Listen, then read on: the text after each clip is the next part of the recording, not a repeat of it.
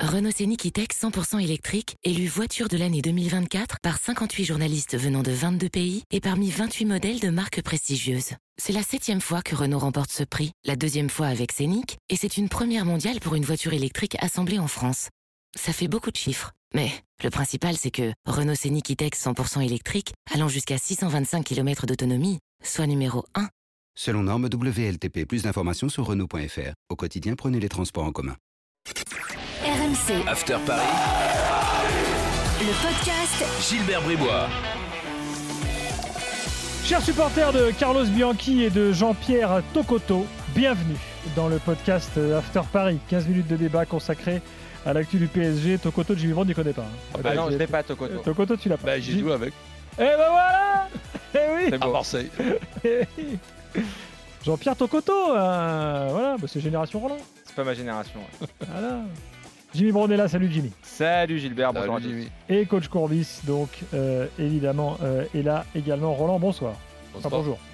Jean-Pierre Tocoto, euh, chers amis, euh, sachez-le, a joué dans beaucoup de clubs. Marseille, euh, entre autres, euh, au Bordeaux. euh, Paris-Neuilly.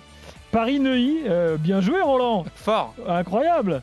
Euh, et il a terminé aux États-Unis quand même, euh, tout en passant par Béziers. Euh, C'est voilà. le Kaba Diawara de son époque. Et hein. il a joué été, deux ans à euh, Paris. je crois qu'il a été meilleur joueur africain euh, lors d'une canne. Attaquant le, camerounais. Avec, le Cameroun. attaquant camerounais euh, qui a démarré. euh, alors oui, il a, alors attends, je vais te dire ça. Euh, il a gagné. Il a gagné. euh, non, il n'a pas gagné la canne.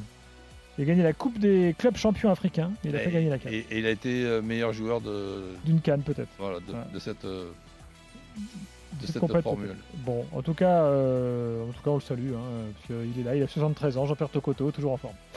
Euh, les gars, euh, pas de pas d'évaluation bien sûr aujourd'hui concernant le PSG, mais on va parler des recrues. On va faire un petit bilan là, on va dire de tiers de saison euh, sur les, les recrues parisiennes. Euh, et puis quand même, on va parler d'un peu de Mbappé avec son, après son, son quadruplé en équipe de France.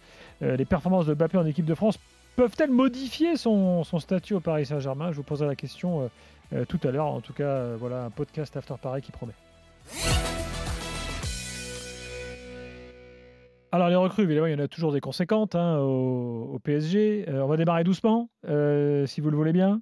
Euh, Donnarumma, coach, pour l'instant, tu dis quoi? Ah ben, Il y a eu beaucoup de questions de poser hein, dès le mois d'août. correct, je, je, je, je trouve les, les deux très bons. Même s'il y a eu. Pour l'instant, il faut reconnaître que ça se passe bien, alors que tout le monde annonçait que ça allait être le bordel. Ben oui, donc, et, et donc euh, Donnarumma, je, je le trouve aussi assez intelligent dans ses, dans ses déclarations. Navas, euh, pareil. Donc, ils ont cette gestion pas évidente euh, du, du tout. Et ils se, ils se, ils se débrouillent bien. Donc, c'était pas évident. Donc, point positif pour. Je vais aller plus loin que Roland. Pour moi, c'est la meilleure recrue du PSG cette saison, euh, Donnarumma. Pour plusieurs raisons. Euh, la première, c'est que tu, on, on le dit pas assez, mais il est venu libre quand même. c'est vrai. Tu payes pas d'indemnité de transfert. Tu as un gardien qui est là, qui, qui peut potentiellement garder la cage du PSG pendant euh, au moins les cinq prochaines années, voire plus, si ça se passe bien. Rappelons-nous, l'année dernière, Navas est, est- est quand même devenu sujet à blessure de par son âge. Il est plus tout jeune, C'est- Taylor Navas. c'est une des raisons euh, de qui a fait de qu'on la- avait- ouais. que le PSG a pris Donnarumma. Euh, L'année dernière, quand tu n'avais pas Navas, c'était Sergio Rico et c'était quand même pas l'assurance tout risque, euh, Sergio Rico. Donc là, tu as un... Et en plus de ça, la cohabitation se passe bien entre euh, Donnarumma et Navas. Et les deux font de- que, que ce soit l'un ou l'autre, il y a toujours des bonnes performances des gardiens Ouais. du PSG. Donc c'est une super nouvelle. Il y a une bonne émulation entre les deux. Euh, non, moi je trouve que Donnarumma, c'est peut-être, le... oui, pour moi, la meilleure recrue du PSG euh, cette saison. Carrément. Oui, pour, oui. pour le moment, oui, avec euh, Hakimi en deuxième position. Voilà, j'aurais j'aurais dit Hakimi, je, je- on va peut-être sûrement venir à Hakimi juste après, mais euh, j'aurais dit Hakimi sur le, le premier mois, les deux, les deux premiers mois. Là, ça- depuis un mois, c'est un petit peu plus compliqué pour Hakimi. Le, le- le système ne l'aide pas, encore une fois. Absolument. On, on y reviendra. Mais, euh, mais oui, sur la globalité, on, a- on avait tellement peur, on appréhendait tellement cette euh, cohabitation entre Navas et, et Donnarumma qu'on est, euh, qu'on ne peut qu'être satisfait par, euh, par le déroulement de, de la saison jusqu'à présent. Bon, Sergio Rico, quand même, quand tu quand tu t'appelles riche et que tu es footballeur, T'es prédestiné, c'est prédestiné. C'est exactement ça. Bien sûr. Euh, passons euh, à la défense. Hakimi, euh, coach. Ben, si tu veux, Ça a démarré fort et après ça a un peu. ben, Jimmy vient, vient de le stagné. dire, il faut regarder aussi euh, son utilisation. Évidemment que Hak- Hakimi, pareil pour Mendes et Bernat, Hum. l'organisation qui leur va comme un gant, c'est l'organisation à trois derrière Santo qui leur permet de, de- Eh oui. de monter, d'être les pistons, puisque c'est le, terme et, et le poste à la mode.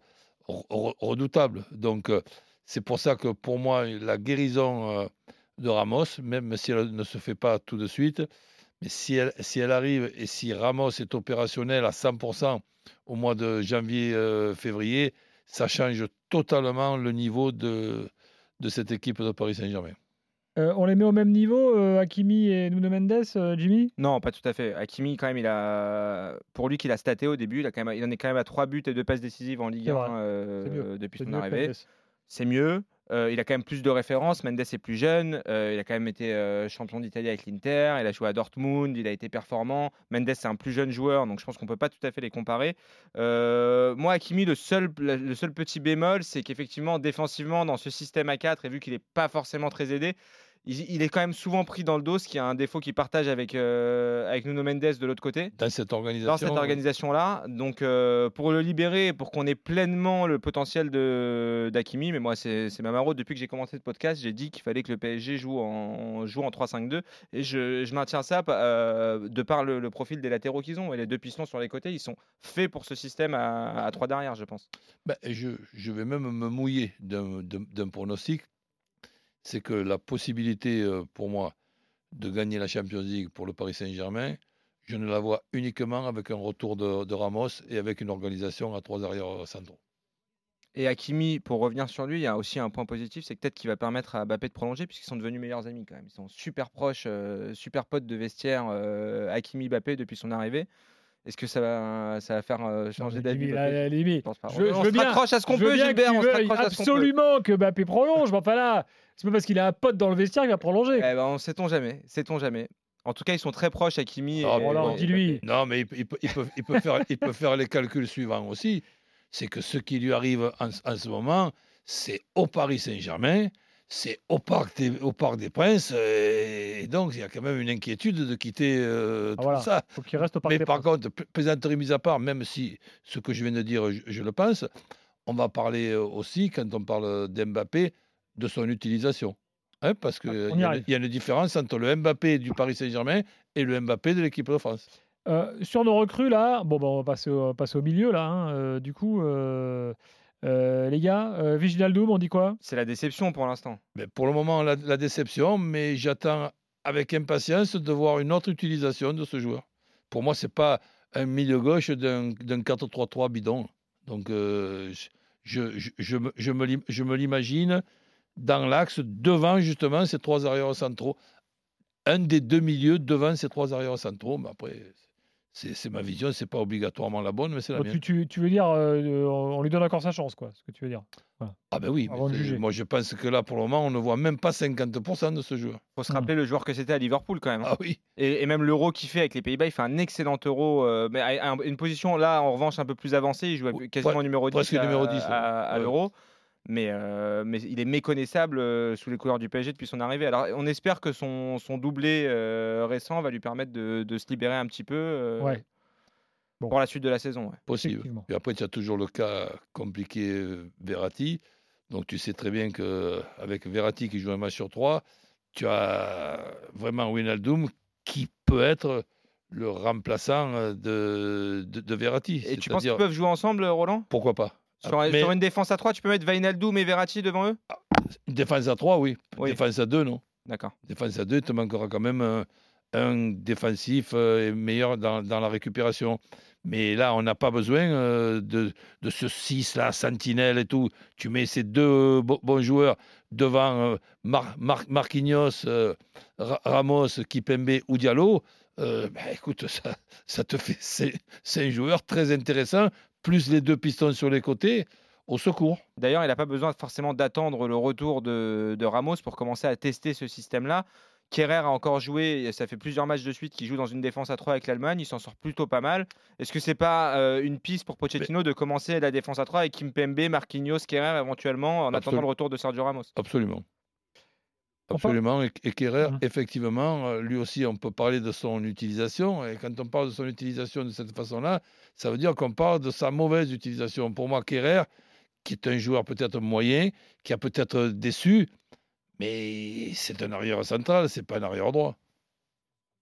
Donc, euh, et au poste d'arrière central dans une organisation à 3, et je te rejoins, il, il- il- il peut tirer euh. Son épingle du jeu, Roland, bien entendu. On passe à Messi, euh, les gars Ça veut dire son épingle du ballon, ça crève le ballon. Messi, Roland, je laisse Roland parler sur, euh, sur Léo Messi. Ah ben Messi, euh, j'ai l'impression, bon, c'est vrai que c'est un grand joueur et on, et on peut faire de grands commentaires, mais j'ai l'impression qu'il est... 8 matchs, 3 buts. Mais dans, mais dans ce que j'entends, j'ai l'impression, moi je ne regarde pas le nombre de matchs et le nombre de buts, même c'est normal que, que toi tu, re- tu regardes ça pour justement qu'on qu'on- qu'on parle Hmm. de, de Messi. Mais Messi, pour moi, c'est deux mois et demi, c'est depuis deux mois et demi qu'il est à, à Paris Saint-Germain. Il a quitté un endroit où il est arrivé il y a 21 ans. Donc laissons-lui quand même terminer l'année 2001 et on parlera de, de, de- de Messi en, ja- en ja- en janvier 2000 2000 2020 2022. La- Me- Messi, il, il a tout changé, ses habitudes, son pays, euh, sa, sa ville, ses coéquipiers. Donc c'est c'est vrai que c'est un extraterrestre, mais jusqu'à une certaine euh, limite. Donc là, m- moi, pour, pour le moment, je, je, je- je n'en parle même pas de, de Messi. J'attends le mois de janvier. Pour juste un élément de comparaison, euh, l'année dernière, Messi avec le Barça en championnat, il termine à 30 buts la saison. Mhm. Au bout de ses 8 premiers matchs, En 2012, il marque 64 buts dans la saison. ce qui est euh, complètement hallucinant. Bah oui. 5, 6, je suis en train de regarder en même temps. Ouais, voilà, c'est c'est au- il, marque un but lors de la première journée, ensuite il reste muet jusqu'à la septième journée, ce qui n'empêche Mm. pas à la fin de, de finir la saison euh, à 30 buts. Là, au PSG en championnat, il a joué 5 matchs, je crois. Euh, Ouais, plus la Ligue des Champions, ça fait 8. donc, euh, donc on peut pas condamner, enfin surtout pas condamner Messi et, euh, et dire que c'est un, c'est une déception, un échec. Évidemment, quand, quand on sait le joueur que c'est, on aurait aimé qu'il qu'il délivre tout de suite et qu'il soit tout de suite énorme, mais c'est un petit peu plus compliqué que ça. Roland le disait, il y a une adaptation à avoir, etc. Eh, on jugera euh, à la fin de la saison. Euh, Surtout, mi- euh, minimum, surtout pour lui. c'est 20 21 ans d'un endroit que tu, quittes et deux mois et demi après, on, on te, on te parle de tes stats. Oui, Bon, volontairement, je vous ai pas parlé de Ramos. Ouais, mais on en a parlé, nous. Oui, là, bah, vite fait, mais je veux dire, bon, il n'y a rien à dire en fait. Tu peux pas le juger tant que Oui. tu l'as pas vu. euh, Pour, le moment, je, je, je pense, d'après ce qu'on peut entendre, qu'on a retrouvé l'espoir qu'il puisse se, se, se ré- se rétablir, Hmm. avec euh, notamment une, une, une- une façon et une méthode différente de ce qu'on a l'habitude de, de voir. Et donc, euh, d'après ce que je peux savoir et, et entendre de, de certaines personnes qui sont proches de, de- de lui, lui, il a très bon espoir d'être euh, au top au mois de janvier-février. Ah ah Bon, bah, en même temps, c'est dans pas longtemps. C'est dans un mois et demi. Et en même temps, c'est là où euh, le PSG sera jugé euh, sur ces fameux, euh, cette fameuse phase d'élimination en, en Ligue des Champions. Si tant est qu'il euh, se qualifie, puisque c'est pas encore mathématiquement fait. Il reste euh, City et Bruges. Faudrait pas une catastrophe. Ouais, et après, Voilà. bon, même en cas de qualification, si tu termines euh, second, Deuxième, euh, tu vas avoir un. euh, tu risques de un te gros prendre morceau. un énorme morceau. Un mot de Bappé, il nous reste quelques instants pour le faire. Bappé, donc étincelant avec l'équipe de France. Est-ce que euh, Roland euh, Pochettino doit s'inspirer du Bappé en équipe de France pour euh, la façon de l'utiliser à Paris? Est-ce que ça change quelque chose? Est-ce qu'il doit être peut-être même le, je sais pas, le l'atout numéro un malgré Neymar et Alors, Messi déjà, tu peux évidemment t'inspirer un petit peu de l'organisation de l'équipe de, l'équipe de France. Euh, mais par contre, ce qu'il faudrait pour Pochettino, c'est qu'il puisse avoir un joueur qui ressemble à Benzema. Pour ne pas, et quand je dis à Benzema, c'est-à-dire à un numéro 9, Hmm. pour ne pas faire d'M- d'Mbappé un numéro 9. On peut m'expliquer ce que l'on veut. Mbappé est en train de progresser, donc pas seulement dans, dans- dans le jeu de tête, on le voit. Il il y a cer- certaines choses qu'il ne, qu'il ne faisait pas. Il devient un petit peu plus complet. Il est de, de plus en plus euh, meilleur dans, dans- les passes, les avant-dernières passes, euh, tout ça. Mais dans l'utilisation qu'il peut avoir au, au- Paris Saint-Germain, je préfère l'ut- l'ut- l'utilisation qu'il peut avoir avec un véritable nu- nu- numéro 9 en, équi- en équipe de France. Et là, ben, c'est très, très compliqué. Mais en même temps, quand je critique quelque chose, j'ai pour habitude d'apporter la, solution, bonne ou mauvaise, mais je ne critique pas pour critiquer. Dans l'effectif de Paris Saint-Germain, celui qui, pour moi, pourrait jouer le rôle de Benzema, c'est Neymar. Ce n'est pas, ce n'est pas Mbappé. Donc à, partir à partir du moment où tu as la chance d'avoir Messi, Di Maria, Neymar et Mbappé et que tu peux te permettre dans une partie du match, peut-être pas pendant 93 minutes, à jouer avec ces quatre-là, c'est Di, Di- Di Maria à, à- droite, Neymar en, en- en pointe, Messi en retrait de Neymar et Mbappé à, à gauche. Et là, eh ben, je, je- je pense et je me mets à la place de, de l'adversaire et je m'imagine une énorme migraine. Justement, tu as anticipé, j'allais te poser la question, moi, est-ce que c'est pas Neymar qui peut, qui peut jouer, endosser ce rôle qu'endosse Je- je- Benzema en je équipe ne- de Je France ne vois que lui. Et si on, met, si on calque, si tu veux, les- le si, et si système, tu veux utiliser Mbappé comme tu utilises euh, Benzema, eh ben, je suis désolé, mais tu te trompes. et dans, ce- dans ce cas, on aurait euh, dans le rôle de Griezmann en bleu, euh, Léo Messi. Oui. Com- mais un Messi qui défendra moins, qui fera moins d'efforts forcément que Griezmann ne, ne l'ait fait en, com- en bleu. complètement. Mais si par exemple tu veux te permettre de jouer avec trois arrières centraux, tu peux jouer avec Hakimi euh, au couloir droit. Et si par exemple un jour c'est Di Maria qui joue à la place de Coman, là, comme- mais c'est pas c'est interdit dans aucun euh, règlement. Quand je m'imagine des, des solutions comme ça, je, je m'imagine l'équipe euh, d'en face. Mais j'ai- mal à la, à la tête à la place de l'équipe d'en face. Tu voudrais dire démarrer un match par exemple avec euh, Di Maria, piston côté gauche Ouais. et Hakimi de l'autre côté. Ouais. euh, ouais. Ouais. On, a- on rêve tous de voir ça. C'est fini, merci messieurs, merci Roland, merci euh, Jimmy. Ben, Prochain merci à podcast vous. After Merci à toi pour euh. Jean-Pierre Tocoto. J'ai appris. euh, la légende. RMC, After Paris, le podcast Gilbert Bribois.